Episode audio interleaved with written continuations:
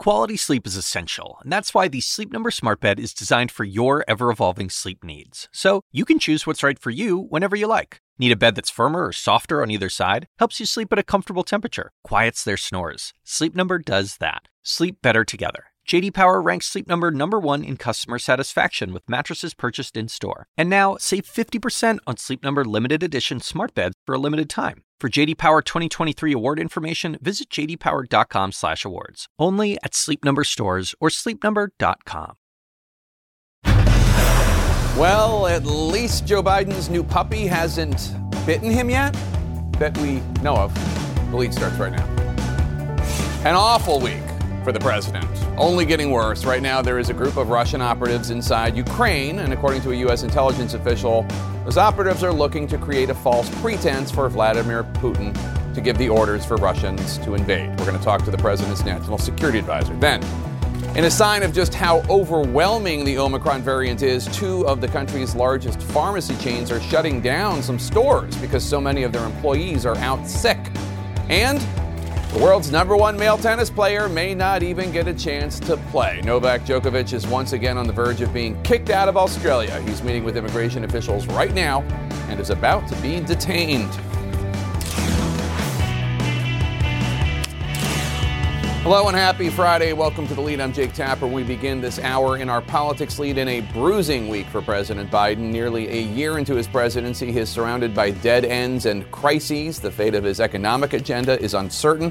His push for election reform appears to be withering on the vine. The U.S. Supreme Court swatted down his vaccine mandate for big businesses. The pandemic is continuing to rage. Inflation is soaring. North Korea is firing missiles eastward. Russian troops are poised to move westward as talks to de escalate tension around Ukraine went nowhere fast.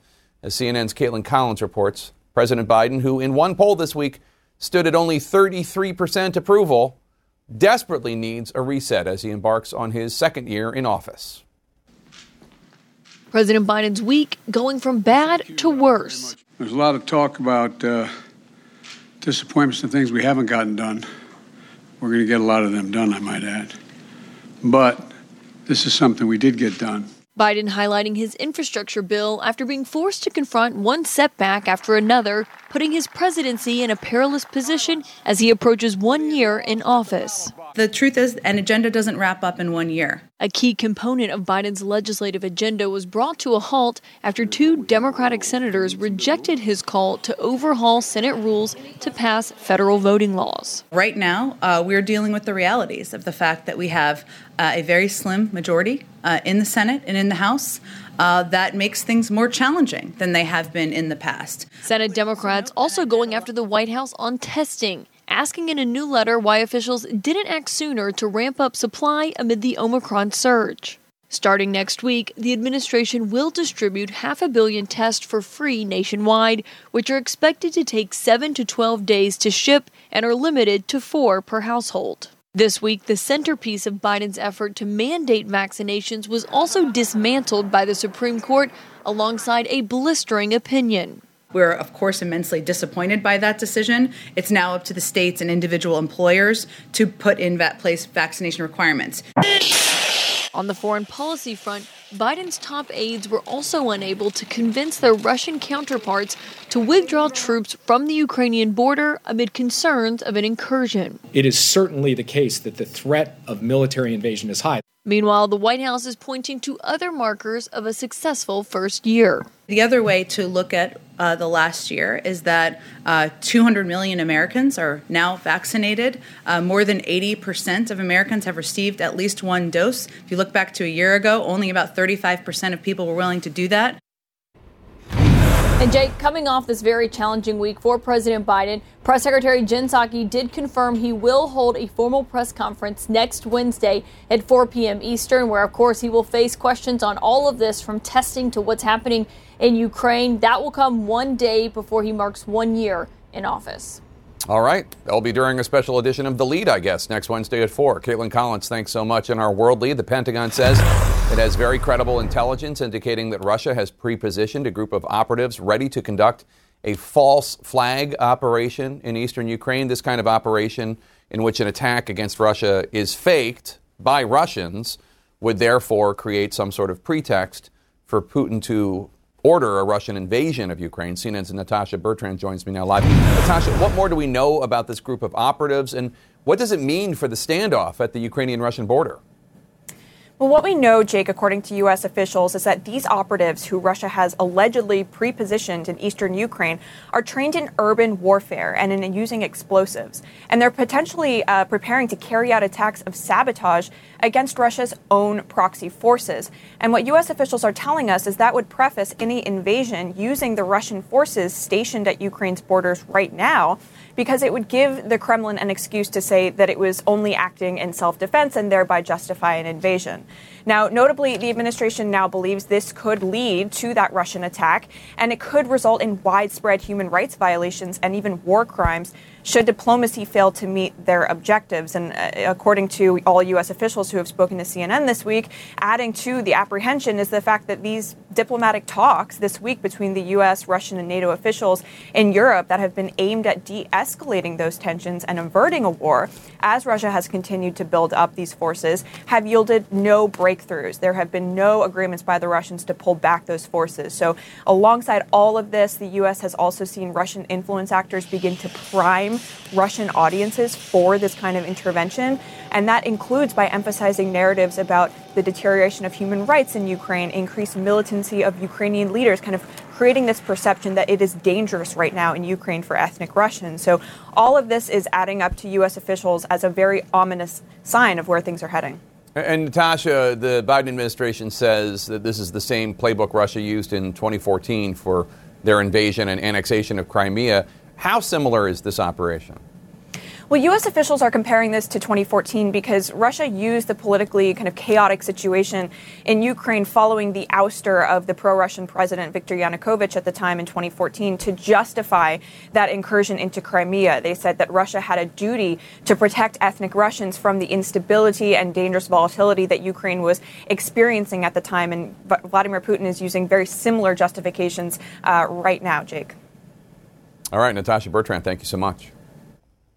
And joining me now to discuss is the National Security Advisor, Jake Sullivan. Jake, thanks for joining us. Uh, I want to start with your reaction to CNN's reporting that the U.S. has very credible intelligence indicating Russia is preparing a false flag operation in order to create a, a semblance of a justification for a Russian invasion of Ukraine. You hinted at this during a briefing yesterday.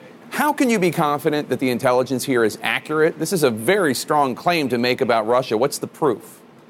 Well, first, I'm not going to get into the details of the intelligence beyond what has been reported in the press, but I think the most compelling thing, Jake, which anyone who has watched closely in Ukraine or with Russian activities elsewhere on its periphery would tell you is that this is straight out of the Russian playbook. Uh, this is what they did in Ukraine in 2014. They've done it in other contexts, and so it, it comes as no surprise uh, that they would be planning for the possibility of creating a pretext. Now, I say possibility because, of course, the intelligence community does not yet assess that President Putin has made his decision, but they're putting themselves in a position to try to create a circumstance in which they try to put the blame on the Ukrainians when, in fact, it is the Russians that are causing the escalation in this situation. Ukrainian government websites, as you know, were targeted in a massive cyber attack overnight. It is not clear yet who is behind the attack. Ukraine is pointing a finger at Putin and Russia. Do you believe that the Kremlin is to blame? We haven't made an attribution on that, and we like to be disciplined in the way that we go through uh, the technical specifications of the attack and trace it back to where it came from. As soon as our experts have done that, we'll be pre- prepared to attribute. I will also say, though, this too is part of the Russian playbook to engage in cyber activity of this kind. On the other hand, this was a relatively unsophisticated attack. Uh, we don't think that some of the claims made on the website when they were hacked about all the data getting grabbed and leaked and so forth have borne out yet. So we're still getting to the bottom of it.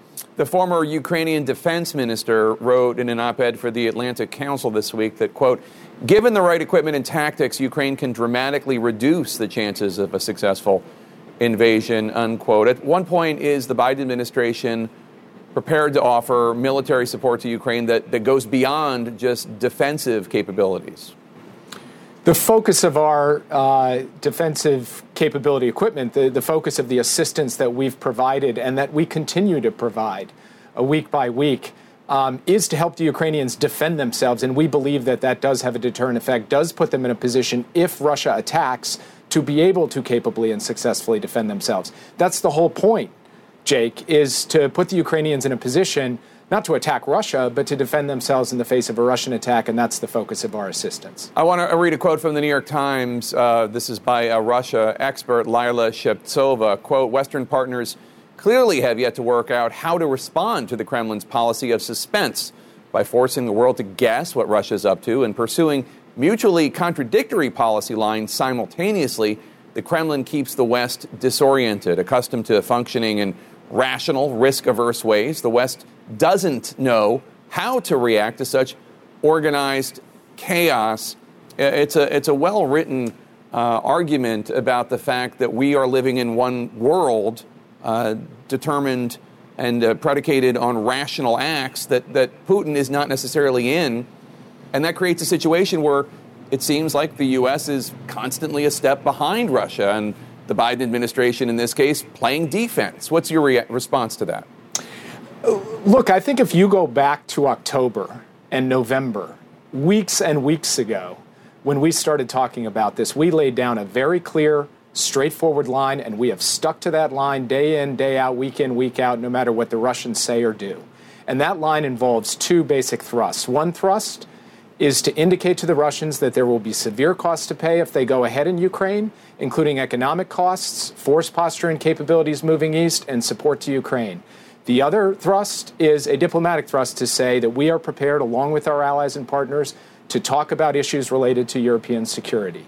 At this point, we're ready either way. If Russia wants to continue on the path of diplomacy, we're ready to continue on it. If Russia wants to move forward with a military escalation, we are ready to respond. So, my view is that we have had a clear, firm, and consistent policy, and in fact, have been out front in raising the alarm about what, what Russia's doing and clarifying ourselves and our allies what we would do in response. Texas Republican Senator Ted Cruz's legislation to sanction the Nord Stream 2 natural gas pipeline from Russia to Western Europe was defeated in the Senate, even though a majority of senators supported it. It, it did not break essentially a Democratic filibuster. Ukraine wanted that bill to pass. How has the administration defended its decision to Ukraine? Because we know the State Department was, was lobbying Democratic senators to vote against the sanctions. I've spoken with my Ukrainian counterpart, the National Security Advisor of Ukraine, seven times in the past month. We've talked about every aspect of this crisis, including Nord Stream 2. And the answer, Jake, is very simple.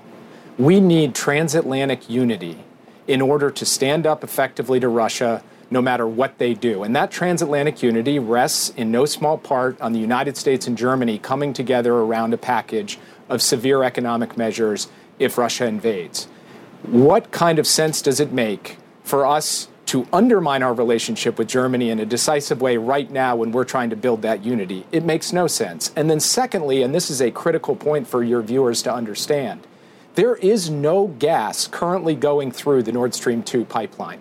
There will not be for months at least. And we have made clear to the Russians that that pipeline is at risk if they move further into Ukraine. That is leverage for us. You slap sanctions on it right now, you take that leverage away.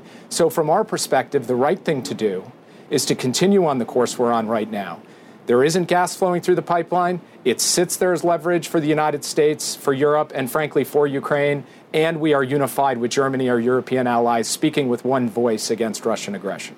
While I have you, I, I want to turn to North Korea in the little time we have left. South Korean officials say that the North filed fired two suspected ballistic missiles early today. This comes just days after another ballistic missile launch caused a temporary scramble when it appeared briefly that the missile could hit the U.S. The FAA, as you know, grounded some airplanes on the West Coast. Was that urgency just precautionary, or is there something new in the intelligence that sparked something as drastic as a ground stop in the U.S.? It was purely precautionary. Uh, there was nothing in or the information that we have with respect to that launcher or, any launch that we've seen of late uh, that it threatened the United States. These launches do threaten the Republic of Korea, South Korea, and Japan, our allies. And we are in close coordination with our allies to make sure that we have a firm response, including sanctions that we imposed this week. Look, our goal here, Jake, is the complete denuclearization of the Korean Peninsula. We're prepared to engage in serious and sustained diplomacy to get there, but we'll respond firmly if there continue to be these uh, missile launches and provocations. All right, Jake, I have lots more questions about Iran and China and the Middle East, but I know you have to go, so please come back soon so we can talk more substance. National Security Advisor Jake Sullivan, thank you. Thank you. Some small signs the Omicron wave may be retreating from parts of the United States. That's next. Plus, off the court and on the verge of being kicked out. Tennis star Novak Djokovic is meeting with Australian immigration officials right now after being told to pack his bags. In our health lead, in the Northeast, COVID cases are on the downswing as hospitalizations across the entire country are still surging, crippling the nation's healthcare systems. And now FEMA, the Federal Emergency Management Agency, is helping struggling hospitals by deploying military medical teams to six new states and giving more money and more flexibility to governors who enlist their National Guard in this mission. As CNN's Nick Watt reports, for the 19 states that have fewer than 15% of their ICU beds left, well, this help cannot come soon enough. This administration placed all of their eggs in vaccination. There are doctors who agree with those Democratic senators that the Biden administration has been too reactive to Omicron, not proactive. We saw South, uh, South Africa getting ravaged with this virus. We knew that it was highly transmissible, but we didn't ramp up our testing capacity. Reasons to be cheerful. West Virginia's COVID 19 positive governor is feeling better, saying, without question, the fact that I chose to get vaccinated and boosted saved my life. That's all there is to it.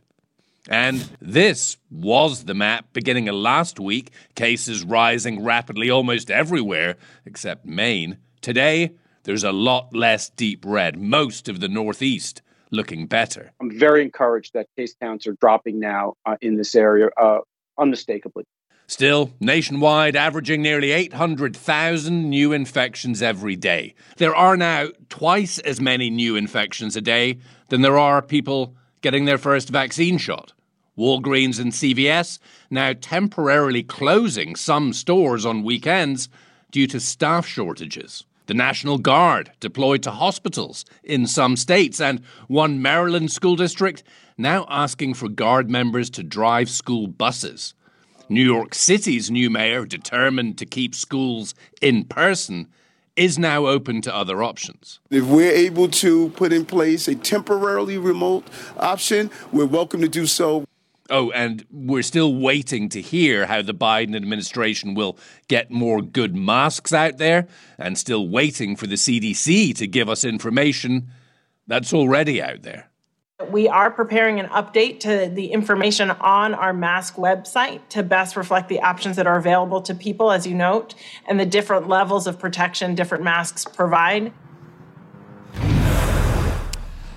But we do now know how you can get your hands on some of those free at home tests promised by the Biden administration. A website, covidtests.gov, launches next Wednesday, but I wouldn't rely on this site for all of your testing needs. It will be limited to four tests per household, and once you place your order, we're told it will take 7 to 12 days for those tests to ship. Jake. All right, Nick Watt, thanks so much. Joining us now to discuss, Michael Osterholm. He's the director of the Center for Infectious Disease Research and Policy at the University of Minnesota. Uh, thanks for joining us. So, you, you have developed a, a, bit of a reputation, I think it's fair to say, for being the voice of doom and gloom. Not that I should note not that your dire predictions have been proven wrong throughout this pandemic. So, but let me just ask you are you seeing any signs of hope at this stage of the pandemic? Well, of course, the, the news of the cases uh, peaking out and potentially starting to drop in the Northeast is very good news. But I think, uh, if anything, I hope my predictions have been reality based and time tested. And uh, I said uh, five weeks ago that we would be hitting this uh, viral blizzard, which is we are now in. And I think we still have four more weeks, probably as a nation, uh, where we're going to see very high levels of cases. We're going to see major, major challenges in our healthcare system. And as a country, the economy as we know it, and I'm not talking about money economy, I'm talking about critical ser- services, food, pharmaceutical drugs, et cetera, are going to be severely challenged. You know that there are many states in the country, generally red states, where people, adults, got vaccinated and now are just living their lives. They're not masking, they didn't get their kids vaccinated, and they look at people like you and me who, who see uh, more urgency in this and think, we don't know what you're going through or why you're freaking out about this. What do you say to those people?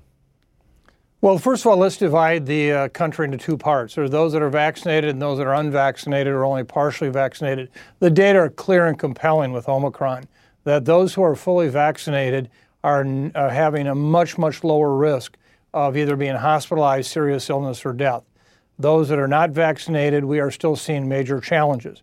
Right now, we see in this healthcare system in this country literally challenges more than we even saw in the early surges of what's happening uh, or has happened with, with COVID. So it's not as somehow that Omicron, while often thought as a milder disease, it is on an individual basis, but the overall number of people being infected is so high that we're actually right now seeing as many hospitalizations, as many ICU admissions as we saw during the worst surge that we've had. So you co-wrote an op-ed in the Washington Post about in-person learning for, for, skid, for kids. You write, quote, safety implies an absence of risk. While we can and must implement tools to make schools safer, we know that transmission can and will occur in these settings, particularly with Omicron. Existing recommendations from the Centers for Disease Control and Prevention will not remedy the situation, especially the erroneous notion that three feet of distancing can prevent the spread in educational settings. So, assuming that we all agree that it's important for kids to learn in school, given the emotional, psychological, and academic damage that we saw uh, in the first year or so of the pandemic. What do you think the CDC should be telling schools to do so kids can learn in person in as safe a way as possible? Well, you know, again, let's just take a step back. We all want kids in school. That's not a debate. We do know that transmission of this virus will occur to kids, by kids, with kids, whether they're in school or they're at home. The whole point of what we emphasize there is how do you actually safely run a school if you have 30 to 35 percent of the teachers, the support staff, and the bus drivers out? And that's what's been happening all across the country. And so what we said is just give it three to four weeks and understand that this is not a semester, this is not for the rest of the year, but just common sense should say if nobody's going to be there in the school to watch over my kid, are, is that really a safe environment to put them in? And just know we just have to get through this surge. You mean vir- you have it be virtual for three to four weeks? Virtual, however, we can. Uh, there are those who adamantly not do virtual because they believe that that gives in to their promise that they basically would not uh, hold uh, online learning classes. I think too many politicians have made too many statements. You know, under any no under any condition will we not have schools. That's just, you know, if we had a big blizzard like we're going to see right now in large parts of the country, people would shut down and not feel like somehow that they violated the children's learning experience. I'm just saying for the next three to four weeks, when you have so many teachers, support staff, and uh, bus drivers, we don't have any choice. And for parents who say, but I got to work, which I understand, just know we're going to continue to see more and more of the kids sick themselves who will be home with likely sick parents during this next three to four weeks anyway. Michael Osterholm, thank you so much. Uh, stay warm thank during you. the blizzard. Next, we're going to talk you. to the governor of one of the states where the federal government is sending military medical teams to help hospitals. Stay with us.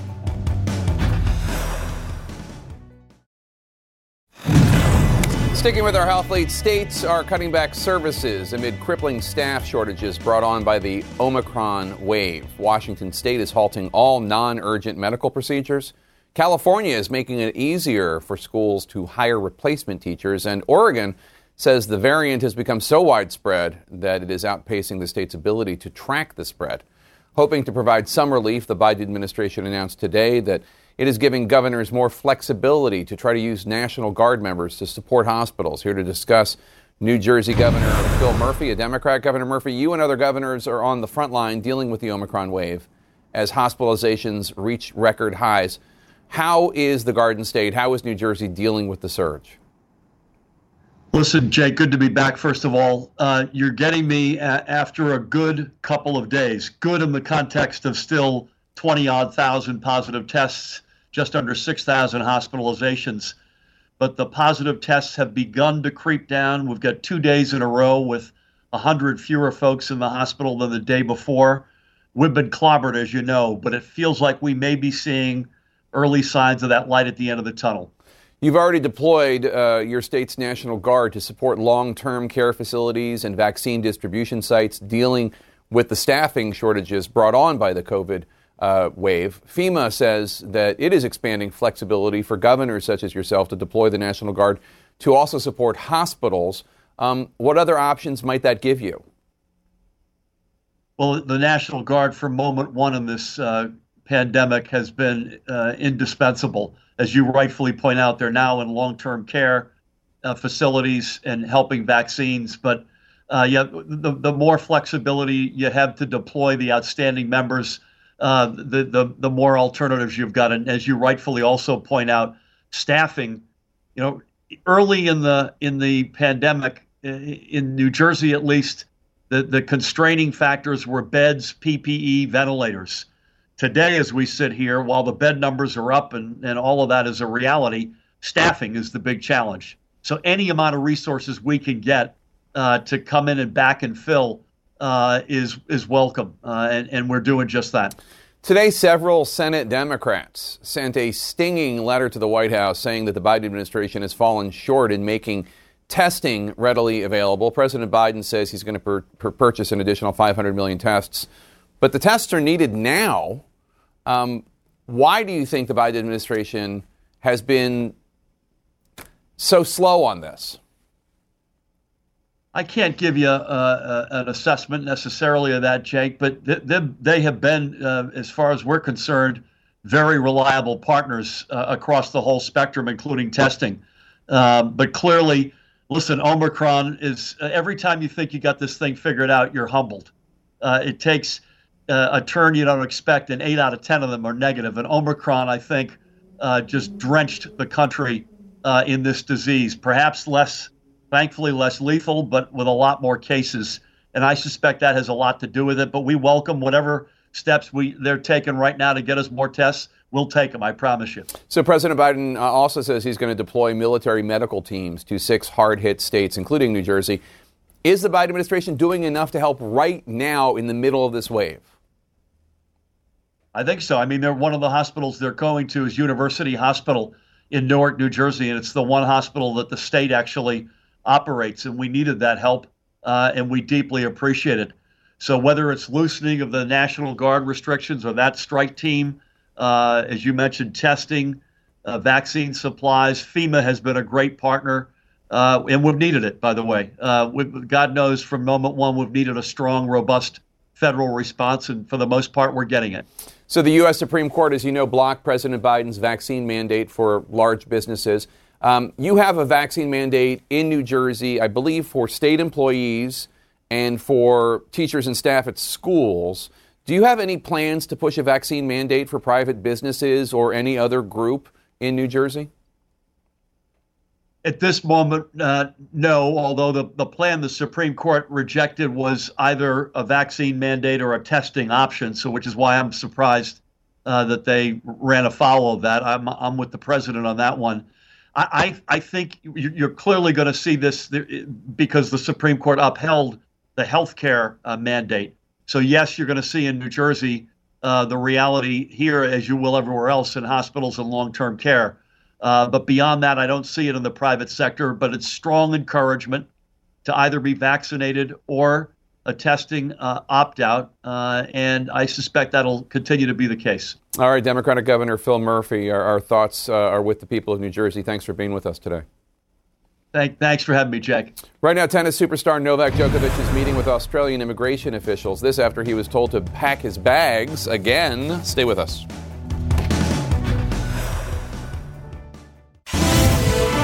Some breaking news for you in our sports lead right now. In moments, unvaccinated tennis star Novak Djokovic is going to be detained in a quote undisclosed location after the number one seed in the Australian Open got his visa revoked for a second time over his refusal to get the life saving vaccine. Joining us now from Melbourne, Australia, CNN's Phil Black. Phil, uh, Djokovic right now meeting with immigration officials, is that right?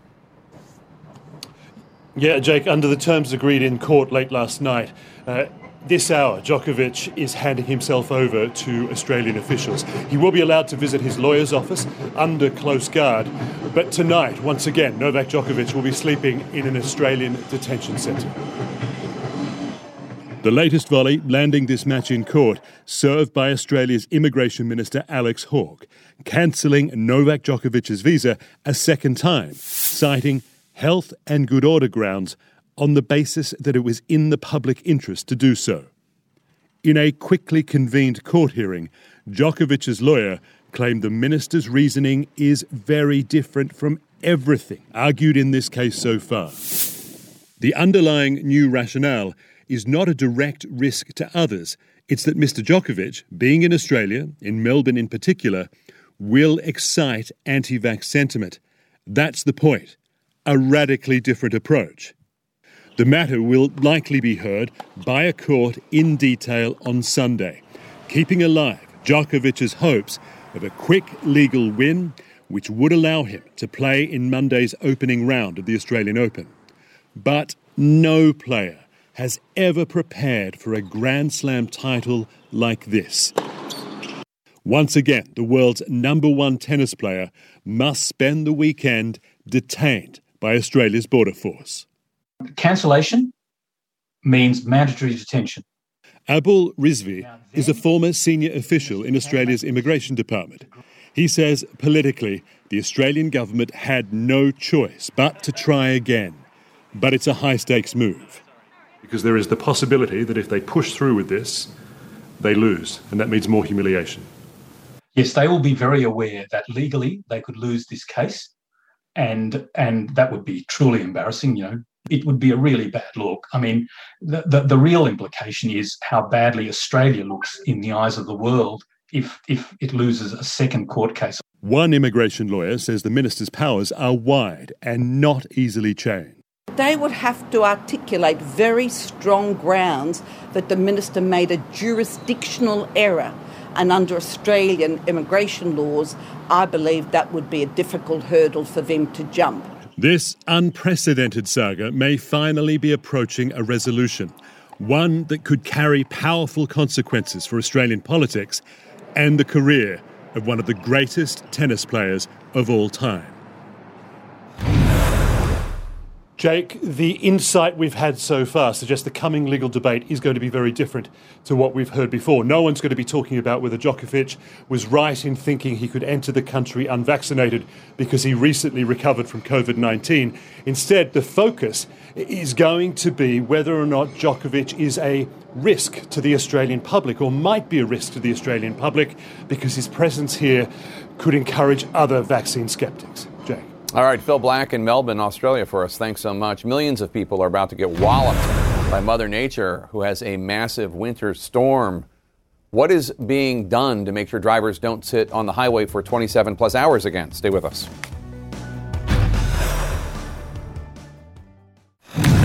Internationally, a powerful winter storm is about to hit around half the country. We're talking heavy snow, sleet, freezing rain. Virginia, notably, is taking note, deploying crews now to pre treat the roads. You will recall that storm not long ago with the inadequate Virginia response, the one that had drivers stranded on I 95 upwards of 24 hours. CNN meteorologist Jennifer Gray is tracking what's to come. Jennifer, this new system could also be crippling. Oh, it really could. And I do think when the system is said and done, the ice component to this is what people are really going to be talking about. You can see that ice storm warning now into effect across portions of South Carolina. That has just happened within the last hour. But more than 50 million people under winter storm warnings, weather advisories for this winter storm. So right now you can see the snow is already coming down in places like Iowa where they could see 6 to 12 inches of snow. And this system is really just going to dive due south and a lot of these areas will get rain and then it'll switch to a wintry mix and then they'll get snow. And then as the system reaches the south and southeast, that's where the forecast gets even more tricky because just a difference of a couple of degrees can mean the difference if someone is going to get all rain, frozen precipitation, meaning freezing rain, or snow. So it is going to be sometimes just a game time call, is what determine what we're going to get. You can see through North Louisiana, potential for icing, through even places like Atlanta could get some uh, sleet, freezing rain, and then possibly a switch over to snow. But across South Carolina and even North Carolina, that's really where we're going to be watching for ground zero when we're talking about the icing potential. We're talking about uh, roads will be completely impossible to travel on.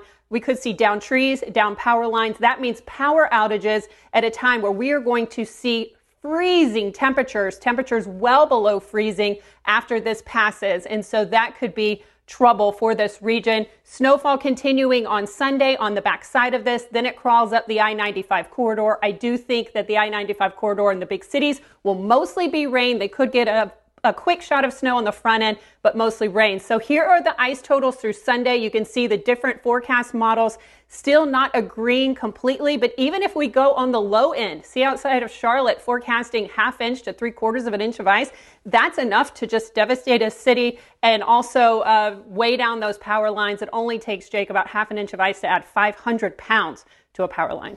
Jennifer, in last in the, in the previous storm, transportation officials said they could not pre-treat the roads because the rainfall before the snow would have washed it away. Uh, quickly, if you can, is that going to be an issue this time? I think so. I think it will be an issue. You're going to have rain and then it's quickly going to be switching over. You have a small, small window of time to get that treatment on the road. I was talking to somebody from uh, Minnesota Department of Transportation, and they were telling me that you have to be pre staged and ready to get those plows out. But some of these cities in the south, Atlanta, for example, we only have about 40 plows, so that's not near enough to cover the entire city in a short amount of time, Jake. All right, Jennifer Gray, thanks so much. Appreciate it. Just moments ago, Two of the Oath Keepers went before federal judges, arraigned on the most serious charges yet for the insurrection seditious conspiracy. Stay with us.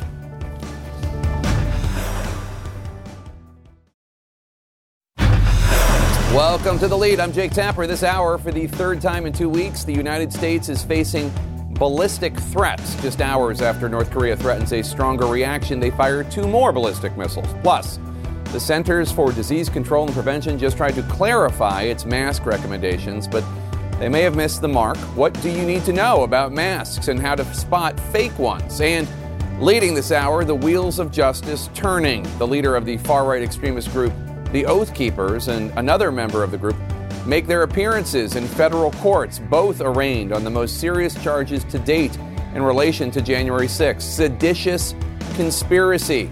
Prosecutors allege the Oath Keepers armed themselves for battle and coordinated a plan to go to war in order to stop the peaceful transfer of presidential power. We've also learned these charges almost didn't happen. People briefed on the matter say that Attorney General Merrick Garland initially balked at the higher charges, but over time, the overwhelming evidence changed his mind.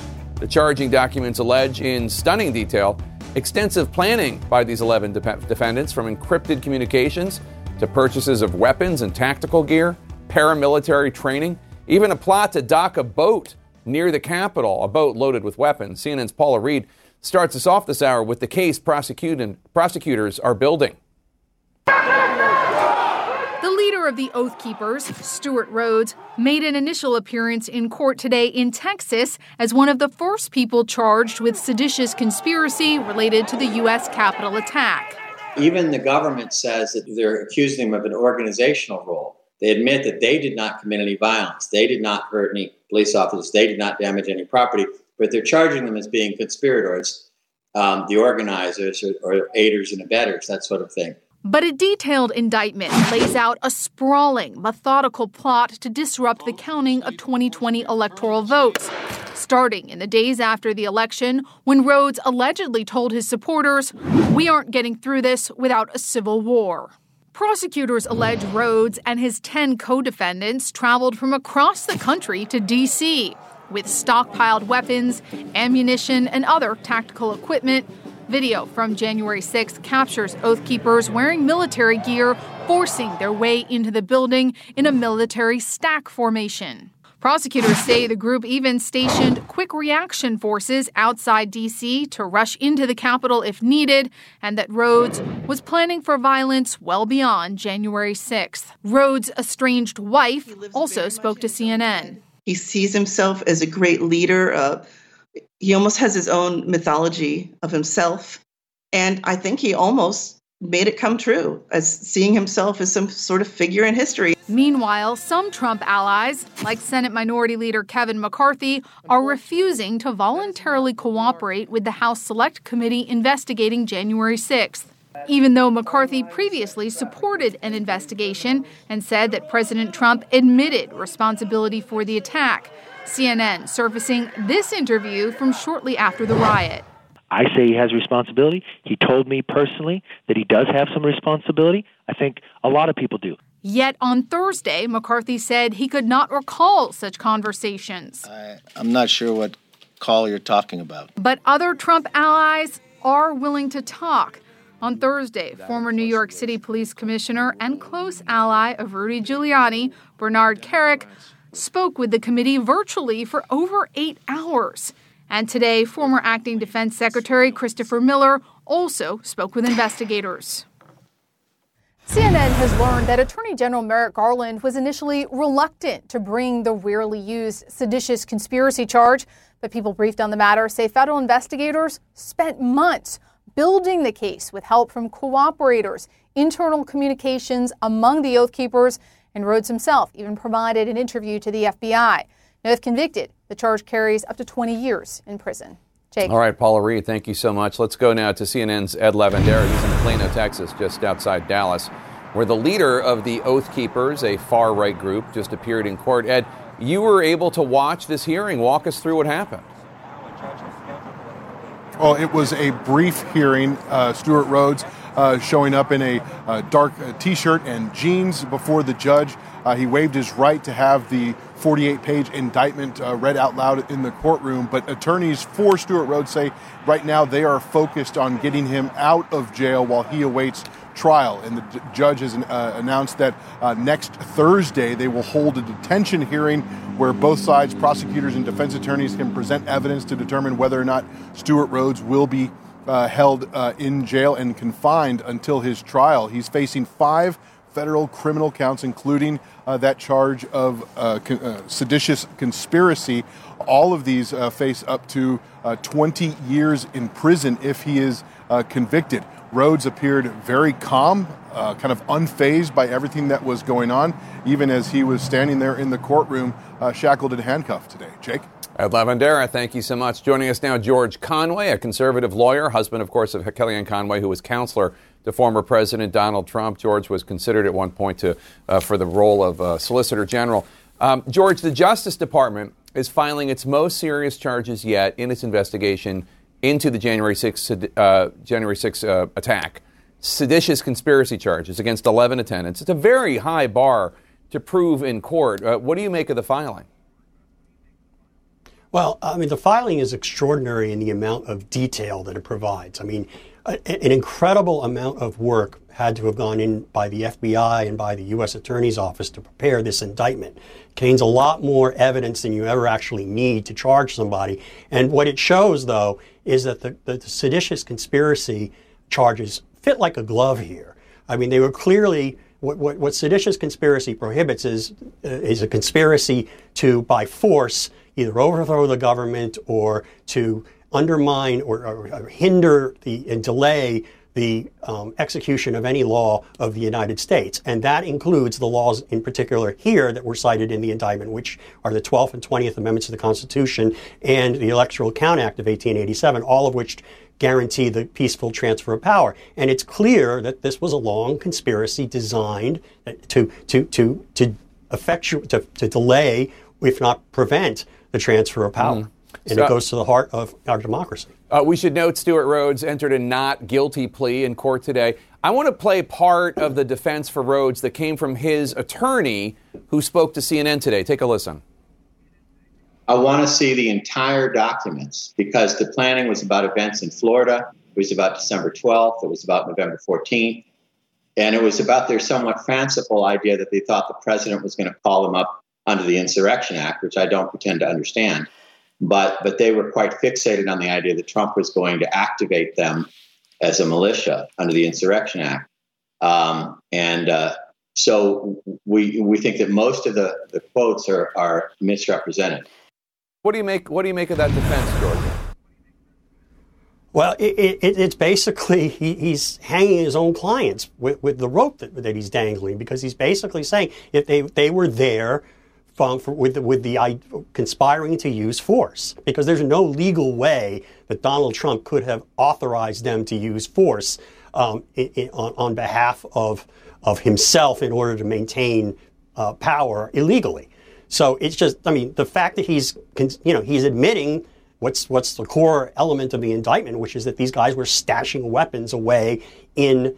Uh, in, in, a, in a motel in Boston, uh, right across the, right across the river from Washington, ready and, and had something called a quick reaction force, they called it in their right. fake military jargon, to bring these people across the, the river um, and to commit violence. So it was a conspiracy to do to to to to commit sedition by force, which is exactly what the statute prohibits. So prosecutors say that the day Trump was projected to have lost the election in 2020, Rhodes wrote in a chat, quote, we must now do what the people of Serbia did when Milosevic stole their election, refused to accept it, and march en masse on the nation's capital. Now, that lie, the stolen election lie, is the same rhetoric Trump repeats to this day. Um, why do you think Republicans on Capitol Hill and on other news stations, MAGA media, loyal to Trump, why do you think they're so unwilling to call him out and put an end to this lie, which is obviously, and we all said it before January 6th, dangerous? Right. Well, first of all, they're afraid of him. They're afraid of his ability to mobilize the base against them and cause them to face primary opponents. And secondly, the more they talk about it, the more they sh- they will show they don't want to show how closely aligned uh, the president of the United States was with people such as these oath keepers because they were trying to accomplish exactly what he was trying to accomplish, which was to stop, delay, or hinder the electoral college vote count and therefore allow him it wouldn't have worked, but allow him to stay in office. They were trying to accomplish the same thing, which is essentially to, to, to overthrow the Constitution.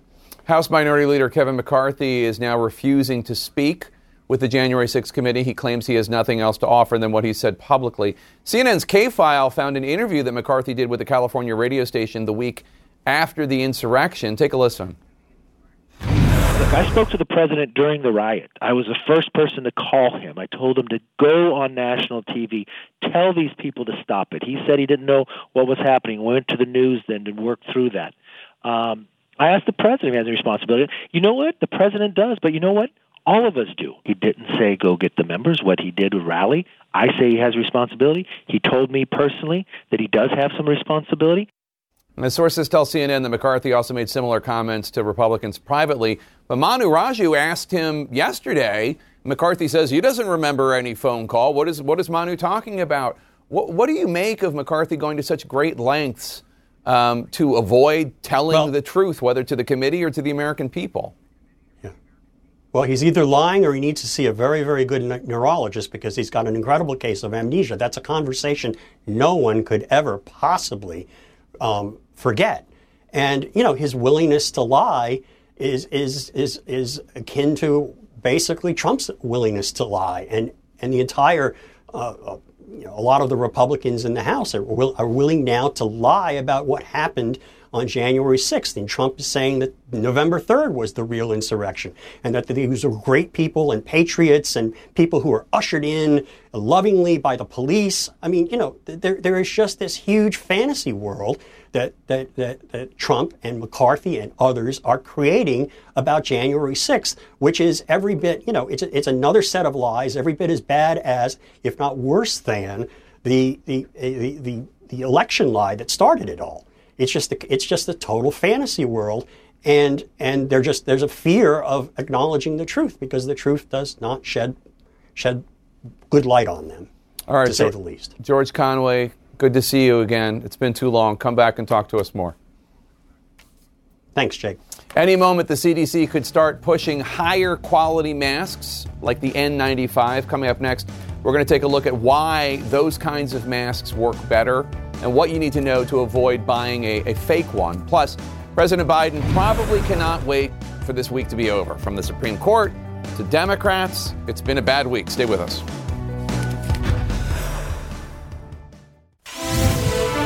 Here's some breaking news for you in our health lead right now. The CDC, the Centers for Disease Control and Prevention, just moments ago put out new updated information for masking. The headline Wear the most protective mask you can that fits well and that you will wear consistently. Unquote. There remain a lot of questions. Why are certain masks best? How much should we spend on a mask? How often should we replace them? How do we even know if it's fake? Thankfully, we have CNN chief medical correspondent Dr. Sanjay Gupta with answers to your questions. In the United States, we are being drenched with Omicron, a variant so contagious that it has caused daily cases to double in the past two weeks. Now, just like you would put on a better raincoat in a bad storm, we need better masks more than ever. Our best bet an N95 mask. If you're going to wear a mask, wear the best masks possible. Aaron Collins, a self proclaimed mask nerd, is a mechanical engineer with a background in aerosol science. There's significant improvement in the amount of aerosol that you're going to be exposed to when everyone's wearing an N95 and you're wearing an N95. That's why they're such a powerful tool. I think it's worth reminding people why exactly they work so well. It has to do with the actual material. There are electrostatically charged fibers in here. So it's not just filtering particles, it's actually attracting particles. Kind of like a blanket might attract your socks in the dryer. Also, it works well not just for air that's potentially coming in, but also for air that's potentially going out. Now, one key thing about the N95 masks is you got to make sure they actually fit really well having these two bands around the back of your head, and then making sure no air is escaping around your eyes or your cheeks or your chin. Studies have shown that cloth masks can have about 75% leakage, a surgical mask, 50%. But with an N95, it can go down to as low as 1%. Even with the CDC's updated mask guidance, there is still no explicit recommendation to wear an N95.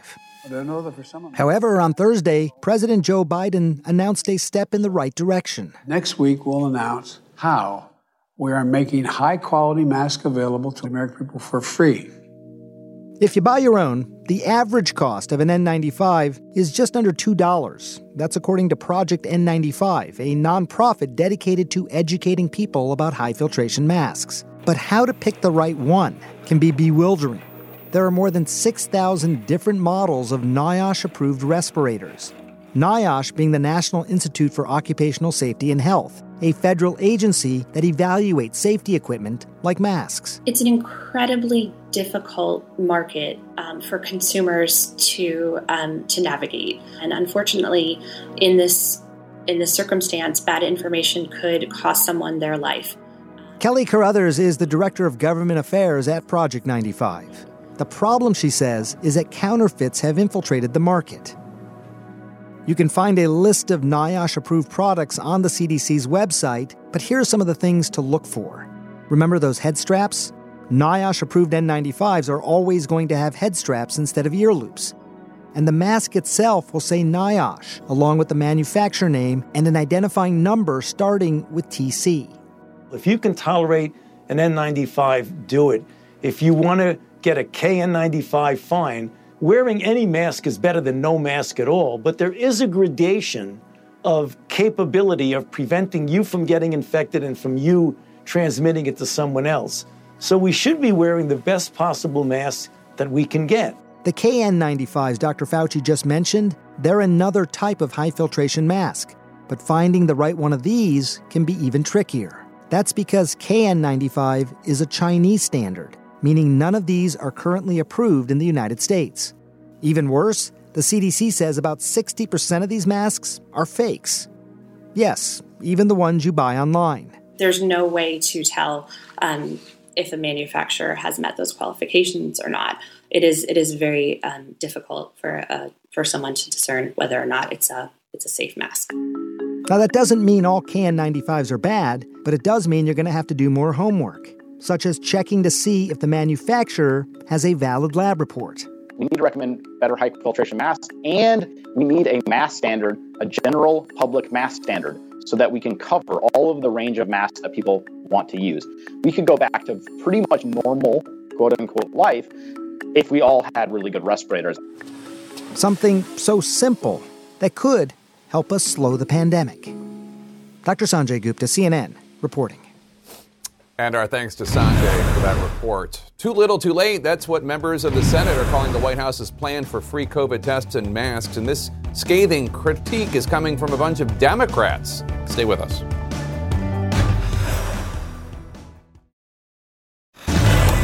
Topping our politics lead today, President Biden eager to reset the narrative today after a brutal week of defeats and bad news. The president touting the success of his bipartisan infrastructure bill and making clear he was able to achieve something that eluded his predecessors. Joining us live to discuss, CNN Chief White House correspondent Kaitlan Collins and Chief Congressional correspondent Manu Raju. Kaitlan, President Biden obviously campaigned making the argument that he had the chops to handle a lot of crises at once and that he knew how to make deals in Washington. And this week put a lot of that to the test. Yeah, and he's got this press conference coming up next week, Jake. And I was looking back and thinking about his first formal press conference last March, of course, shortly after he had taken office. And he was talking about the fact that he believed, you know, he could make deals because he knew the Senate so well, because he served there for over three decades. And we've seen just how much of a challenge the Senate makeup currently, as it stands now, has been for President Biden. And of course, just this week, when, when it comes to the voting rights legislation that was brought basically completely to a halt with Senator Manchin and Senator Sinema saying, yeah, they don't support the president's call to make an exception to the filibuster to get voting rights legislation passed. And so I think you're just seeing the the challenge for President Biden and the White House is openly acknowledging that yes, his domestic agenda and his legislative agenda is being hampered by those incredibly slim majorities that they have. And Manu on Capitol Hill, the Biden's agenda is in bad shape, at least right now. His push for election reform doesn't seem to be going anywhere uh, the, the, especially because there aren't the votes to get rid of the filibuster for them. Uh, the future of his economic agenda, Build Back Better, appears bleak. And yet, Biden administration says they're going to keep fighting. Is there a path forward for either election reform or Build Back Better? Certainly not on the election bill. And Jake, that had been clear for months that there was no path to get that through. Republicans had no interest in the Democrats' proposals here. They were not going to get 60 votes to hmm. overcome a filibuster. Joe Manchin, Kyrsten Sinema have been abundantly clear for some time they would not support any sort of exception to allow this to pass and change the filibuster rules to do just that. But inexplicably, to some Democrats and a lot of Republicans, the administration and Chuck Schumer, the Senate Majority Leader, have made this front and center on their agenda, knowing full well that the votes simply are not there. I asked Chuck Schumer earlier this week, why go through this when you know you don't have the votes on this election overhaul bill? He said, we need to have the vote and show where we are. So they will still have that vote next week. It will fail, and this issue, electoral reform, is going to be pushed aside. Now, that Build Back Better plan, Jake, is on life support. Joe Manchin told me he had that there's been no discussions on this issue in, since before Christmas. Now, he did go to the White House last night. But even though getting him on board would require a lot of compromise, trying to get liberals on board, they're going to move closer to the midterm election season, and it's just uncertain how that can come together and get everybody on the same page for the next couple of months. And Kaitlan, the Biden administration is facing intense scrutiny from a group of Senate Democrats over the shortage of uh, COVID tests. Not good timing. Yeah, this has been a real weak spot for the White House, where even members of the president's own party have said why didn't you ramp up tests sooner than this, where we are having this shortage happening right now? Sending this letter to the White House today, asking Jeff Zients, who is the president's COVID coordinator, for answers on that and what went wrong with testing, which of course has been a focal point here at the White House for the last several weeks since the Omicron surge took over the United States. And it became quite clear how difficult it was to get your hands on a test. And so when you talk to the administration about this, they will openly acknowledge President Biden himself saying they should have ordered more tests sooner than they did. Of course, we should note next week that website where you can get a free test is launching, though there will still be a bit of a delay because they're estimating about 7 to 12 days between when you order that test and when it actually gets shipped out to you. And, and Manu, uh, I saw a, an article about Bill Clinton recommending, hey, Joe Manchin, just pick the parts of the Build Back Better law that you like, and then the Senate can pass that, and then uh, Democrats have something to run on uh, both the achievement, whatever that is, uh, free daycare or whatever, and then also they can run and campaign on, on the stuff they didn't get. W- why is that not on the table? I think that could be on the table, but it's still uncertain exactly where Joe Manchin is and if he even wants this bill, Jake. He's been concerned that spending to the level the Democrats want, even much less than what Democrats want, still could be too high for him given his concerns over the debt and inflation and his fundamental belief that these programs that they're going to try to make on a temporary basis, maybe fund them for two years, he believes they would go for 10 years or permanently funded. And so it would not actually reflect the true nature to the taxpayer if they were to only provide a couple of years of benefits under the Democrats' proposals here. So there are still some philosophical differences between Joe Manchin and many in his party, and that's what's going to be very difficult to, to, to bridge here. But they will try again, Jake. They will try to get something together. But as we get closer to midterm election season and with the president's uh, approval numbers slumping, it's going to get harder and harder to legislate and get his party on the same page. All right, Manu, Kaitlan, thanks to both of you. Let's discuss Van Jones, I want to start with you and that letter from a group of Senate Democrats criticizing the testing shortage. It was signed by Mark Kelly of Arizona, Joe Manchin of West Virginia, Jon Ossoff of Georgia, Jackie Rosen of Nevada, Kyrsten Sinema of Arizona. Uh, what do you make of this public criticism from Democrats of Biden? Uh, if you want a friend in D.C., get a dog. Uh, I don't. I mean, it's it's not. Uh, it, the Republican Party has a leader uh, that is not always loved, but is always feared uh, Democrats have a president who's loved. He's, uh, Joe Biden is beloved in this party, but he's not feared. Uh, what, what, you're seeing now is a party that is willing to defy this president on his worst week, uh, kick him when he's down, and that's a very bad sign for where Joe Biden is politically. It's, there's only one way for him to go down, which is up. But um, if you want a, a friend in, in, politics in D.C., get a dog. Scott Jennings, the White House is walking back to a degree President Biden's comments earlier this week comparing opponents of election reform and filibuster changes to pass election reform uh, to Jefferson Davis and Bull Connor and, and George Wallace. Uh, here's Jen Psaki today.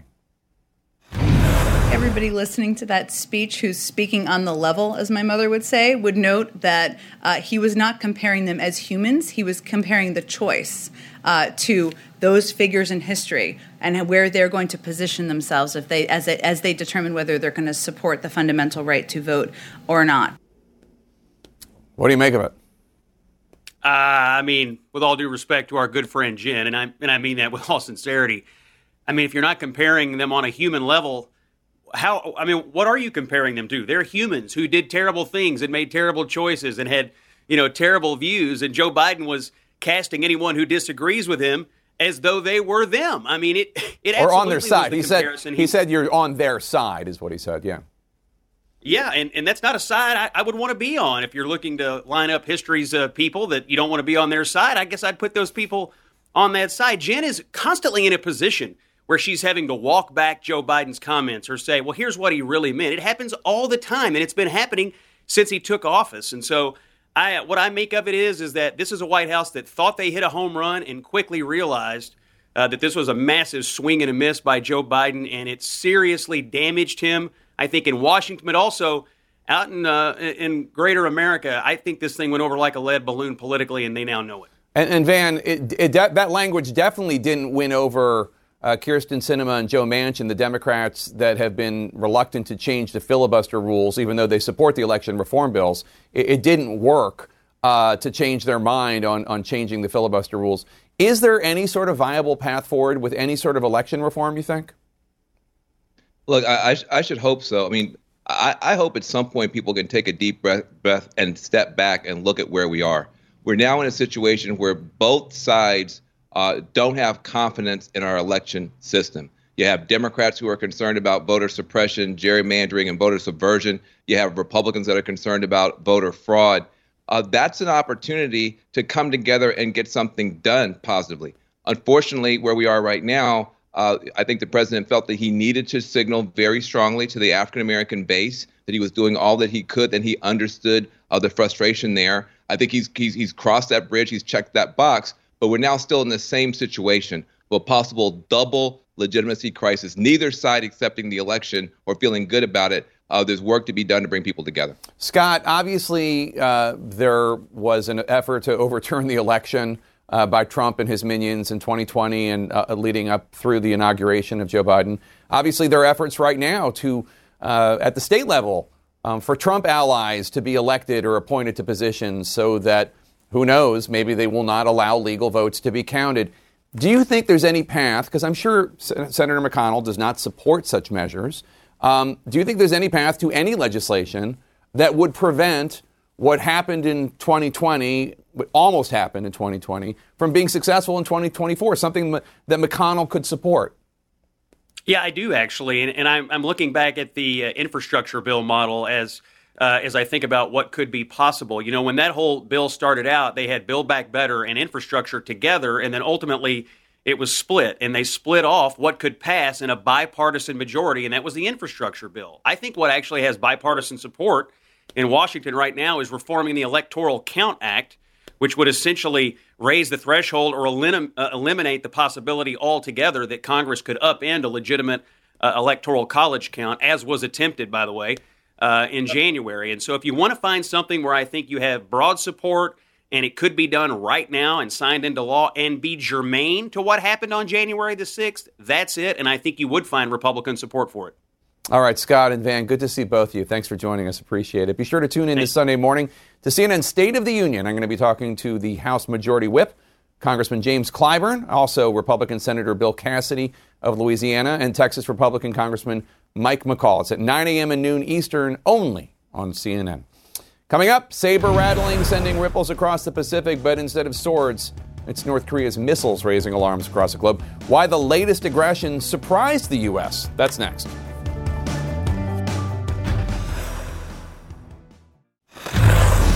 In our world lead, new provocations from North Korea. The Kim Jong un regime firing two suspected short range ballistic missiles overnight. It's their third missile launch in just the last two weeks. It comes after North Korea threatened to respond to any new U.S. sanctions with, quote, stronger and certain reaction, unquote. CNN's Oren Liebermann joins us now live from the Pentagon. Oren, this latest test comes on the heels of Tuesday's launch, which caused a, a bit of a scramble among U.S. officials. Tell us about that.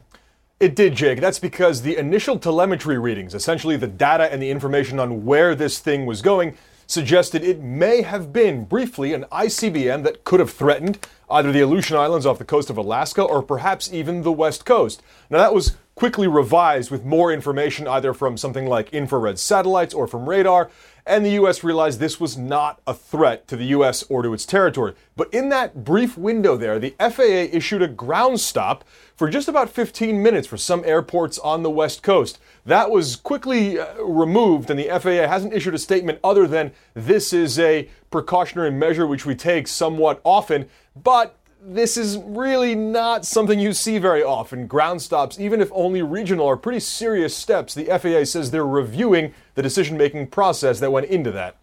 And Oren, um, North Korea claims that Tuesday's launch was a hypersonic missile. What are U.S. officials saying about that?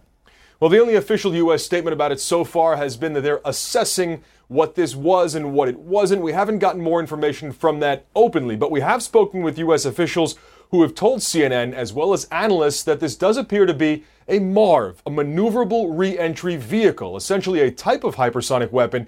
It doesn't have the gliding ability, the range, the maneuverability of some other hypersonic weapons, but it does have some of that, and that shows pretty significant advances in North Korea's weapons technology and where they're going with this.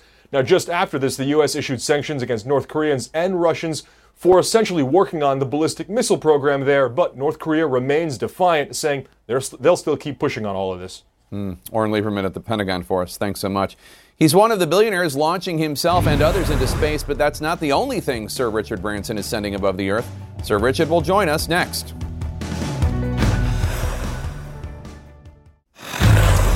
In our out of this world lead, satellites, those machines flying tens of thousands of feet above the Earth, are a crucial piece of our everyday comforts, including GPS or access to thousands of TV channels, accurate weather predictions.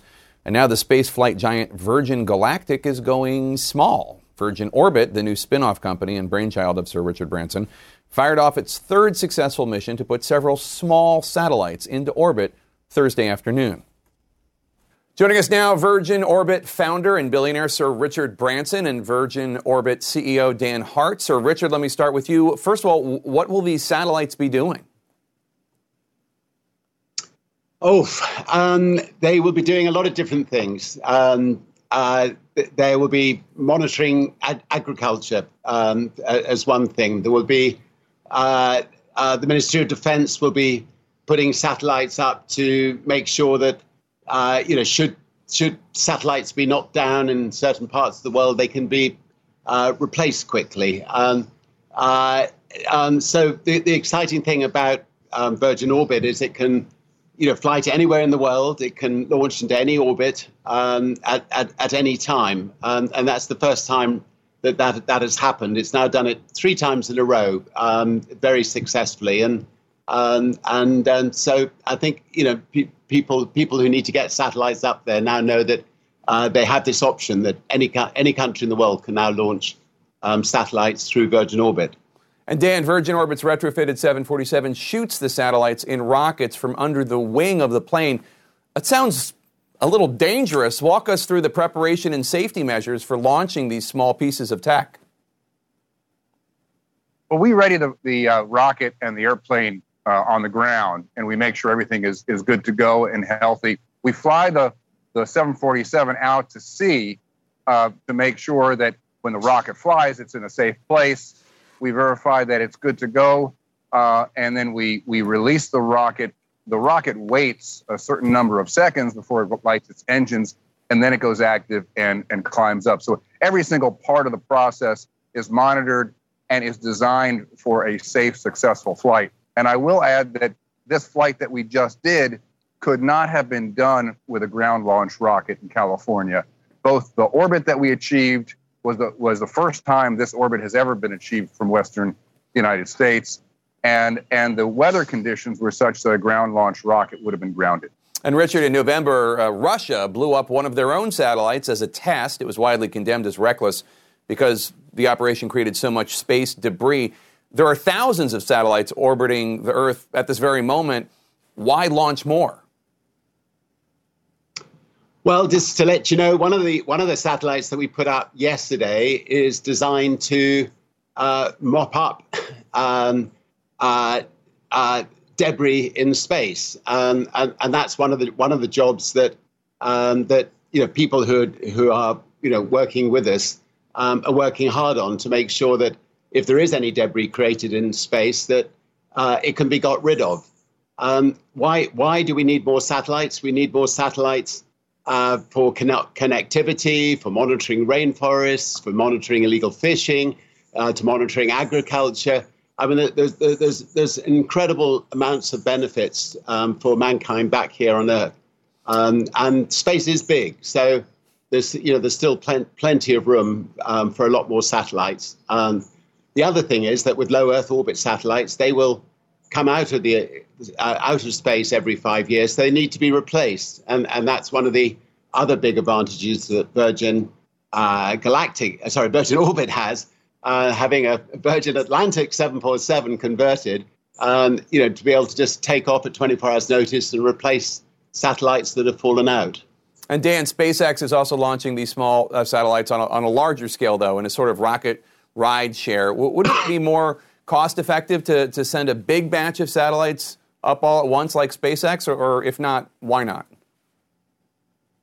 Well, if you want to look at an analogy, I mean, it's the difference between an A380 that is flying everybody from New York to Paris versus, um, you know, point-to-point transportation in aircraft, where uh, business jets and smaller jets need to take people where they want to get to when they want to get there. It's the same for satellites. I mean, they have businesses that they need to um, get revenue uh, generating a- assets on on board for. They don't have time to wait.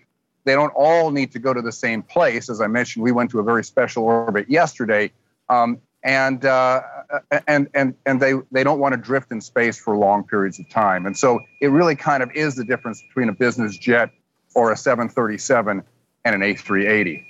And Richard, time is money. Richard, NASA just released a report showing ocean temperatures hit a record high in 2021. It was also the 45th year in a row with a warmer than normal global temperature. I'm sure you've heard the criticism that rich guys like yourself are flying your rockets into space while people on Earth are suffering from the climate disaster. Uh, how do you respond? Well, I mean, it used to be uh, incredibly expensive to the environment to put people into space. Um, we, we have actually brought the environmental cost of putting somebody into space to around about the same price as a, a London to New York and, and back flight on Virgin Atlantic. So uh, it's a dramatic de- decrease in in uh, in carbon output. Um, but you know, but the other major thing is that you know, the technology uh, that goes into creating uh, these these ventures. I mean, we have a thousand engineers roughly working on Virgin Galactic, another thousand uh, working on Virgin Orbit.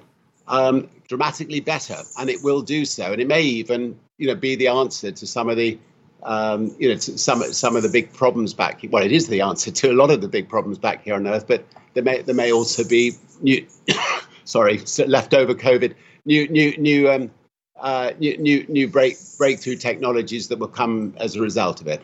Glad you're feeling better, Sir Richard Branson. Dan Hart. Sir Richard, thank you so much. Appreciate your time.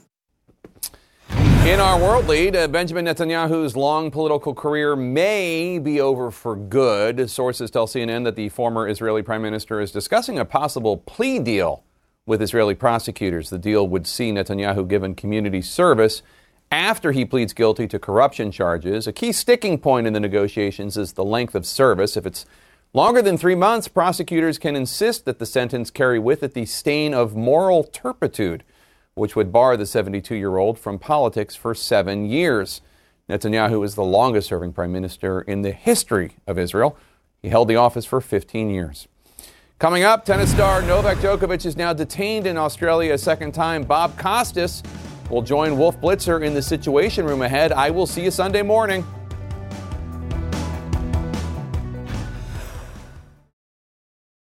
When you work, you work next level. When you play, you play next level. And when it's time to sleep, Sleep Number smart beds are designed to embrace your uniqueness, providing you with high-quality sleep every night. Sleep next level.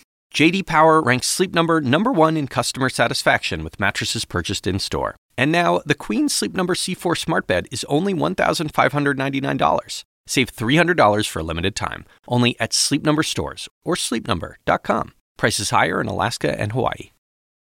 Quality sleep is essential, and that's why the Sleep Number smart bed is designed for your ever-evolving sleep needs. So you can choose what's right for you whenever you like. Need a bed that's firmer or softer on either side? Helps you sleep at a comfortable temperature, quiets their snores. Sleep Number does that. Sleep better together. JD Power ranks Sleep Number number 1 in customer satisfaction with mattresses purchased in-store. And now, save 50% on Sleep Number limited edition smart beds for a limited time. For JD Power 2023 award information, visit jdpower.com/awards. Only at Sleep Number stores or sleepnumber.com.